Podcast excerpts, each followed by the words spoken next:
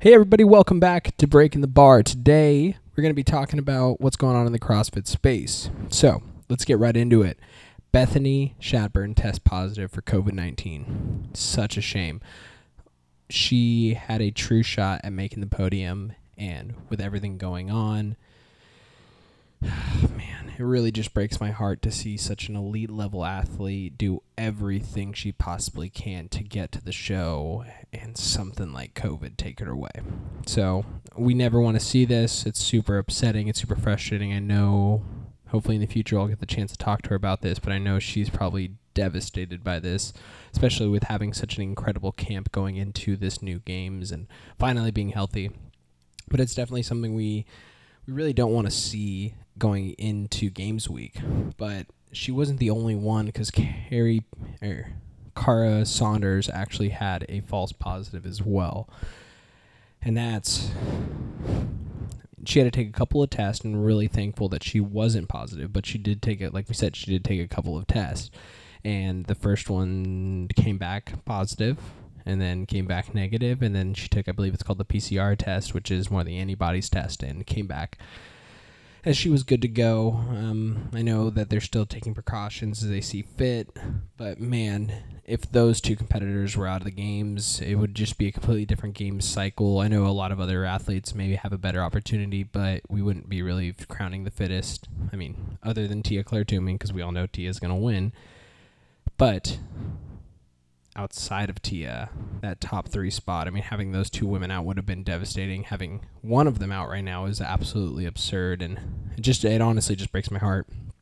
Uh, to see, like I said, to see these elite level athletes give everything they possibly have, come into it, finally being healthy, and get this result. It's tough. So, Number three would be Scott Panchik retiring. Thank goodness he said it ahead of time. You never want to see somebody just drop the shoes post event. I think it's really great the fact that we got to see him put the shoes down. Well, kind of let us know ahead of time. So those people can really just start cheering for him and really make we everyone I think everyone in the CrossFit space really hopes he makes the podium. And especially with it being his last season and being a father and being a business owner, I think he's making the right decision to step away, especially with the younger athletes really coming up and really making a charge. He's dedicated his entire almost a decade to it so far and you hope just nothing but for the best for the guy. Um, number four, Brooke Wells getting the Spotify playlist uh, artwork uh, for Beast Mode.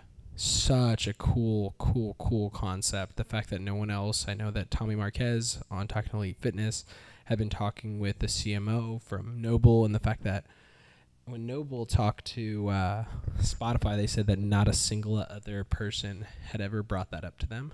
Blows my mind. And it, I mean, it's great. I mean, this is this is the future of the marketing, and the fact that NOBULL's really taken this initiative to make a partnership with Spotify is huge. Um, huge opportunity to grow the platform, um, the brand really. Uh, for Brooke Wells, I think that's huge.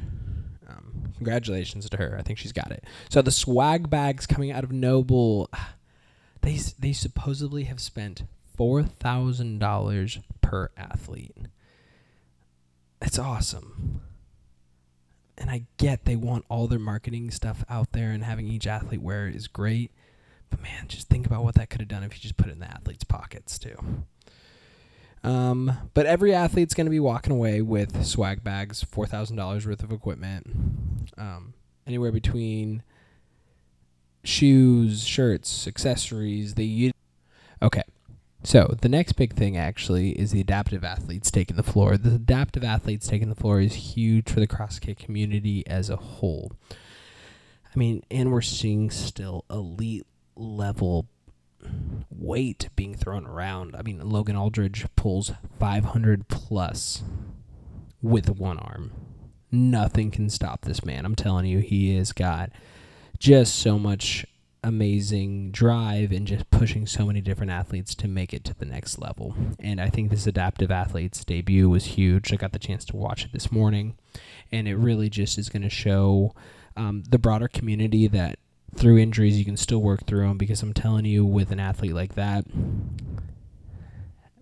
how do you stop? You know, I mean, personally for myself, I'm thinking about my my past surgery. I'm like, wow, I just got to get going because forever that somebody some of these athletes will be disabled and guess what? It does not stop them and they're still outlifting me and they're probably still outlift, outlifting you guys.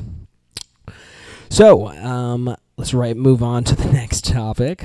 Uh, laurie cunha i believe i'm saying her name right. I might be saying it wrong but brazilian athlete popped for a banned substance. She's appealing saying that it was a part of um, some supplement, a tainted supplement, but regardless of the situation, she has been pulled from the game field.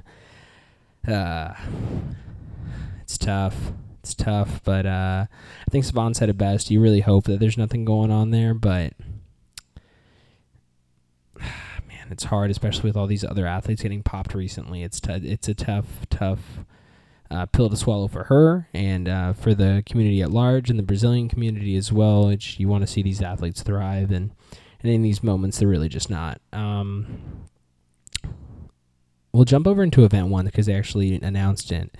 So there's actually going to be a one mile swim. This one mile swim is going to be really interesting.